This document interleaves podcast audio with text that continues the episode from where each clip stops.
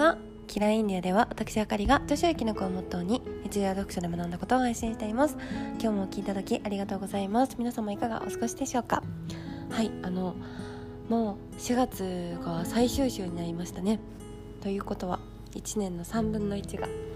終わりました。終わります。はい。どうでしたかね？どんな2022年はどんな年になりそうでしょうか？一番最初の3分の1はどんな風に過ごせたかなってあのちょっと自分に聞く時間を作ってあげてほしいなと思いますが。うん。どうでしたかね？チチチチって 考えてみてほしいなって思います。あのこうあっという間に過ぎていくじゃないですか日々。うん。でこう自分が新年に例えば目標を決めたとしてももうあれ？気づいたら？とか。いい方向に迎えてるかな？とか。あの途中でね立ち止まって見てみる時間って大事だなって思います。うん、でどんな3分の1期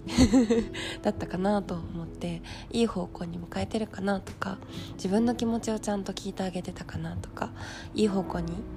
こう自分の気持ち叶えてあげられてたかな？とか、うん、聞いてあげてほしいなと思うんですけど。例えばこう変わりたいって思ってるしなんかこうモヤモヤするけどなんか私こんなもんじゃないと思いたいけど何からしたらいいか分かんないとかやらなきゃいけないことは分かってるけど腰が重いとかなんかこうあると思うんですよ。人間だし毎日忙しいしいろんなことに忙殺されちゃうし自分の気持ちを聞いてあげる時間もなかなか取れないなって思うんです。でもこのままねこうズルズルいっちゃうと本当に気づいたらなんとなく毎日に気を取られて1年って結構あっという間に過ぎてっちゃうんですよね。でそれが繰り返されて人生も過ぎてっちゃう。で私のこれあのポッドキャストを聞いてくださってる方やっぱりこう20代くらいの女性の方が多いんですけどきっといろんな岐路に立ってると思うんですよ。お仕事とか、まあ、結婚とか子供とか。いろんな選択肢が目の前であの選べる時間だからこそたくさん悩むだろうしもっとやりたいこともあるって思うだろうしでもどうしたらいいか分かんないとか、うん、たくさんたくさん悩む時期だと思うんですよね私もそうだし。うん、でもそのなんとなく曖昧なまま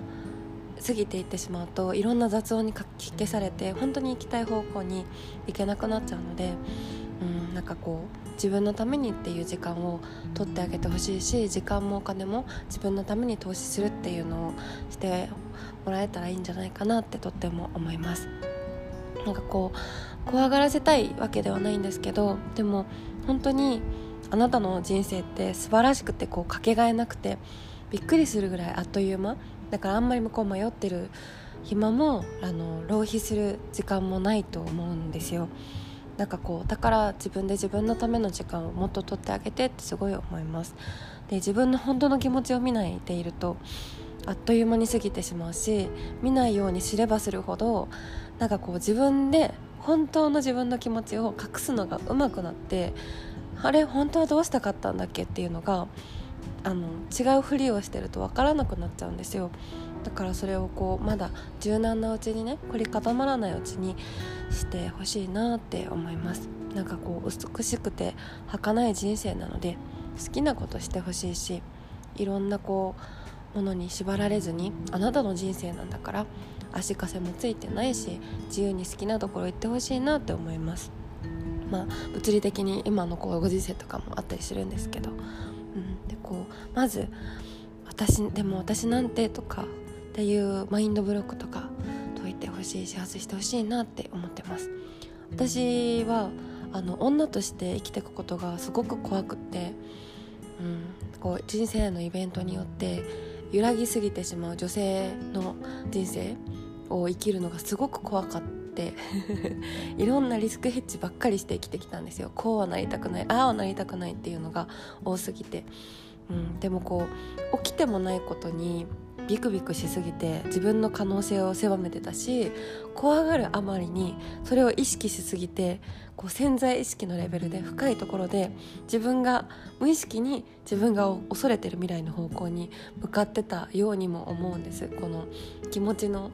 あの学びをする前はね。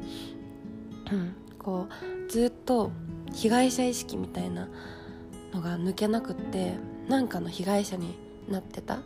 私は時間がないとか私はこうだからしょうがないとか私は恵まれてないからとか私はこうだったからとかいろんな言い訳をつけて、うん、あのしなかったし動かなかったしこのままだこのままでいいこのままなんだろうなっていう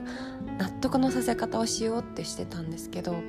本当にそれってもったいない。もう人生って本当に1秒あれば変わると私は思うのでちょっとした勇気を積み重ねてほしいし自分の人生を自分しかね幸せにしてあげられないから自分のことは。自分に嘘つかないであげてほしいなって思います。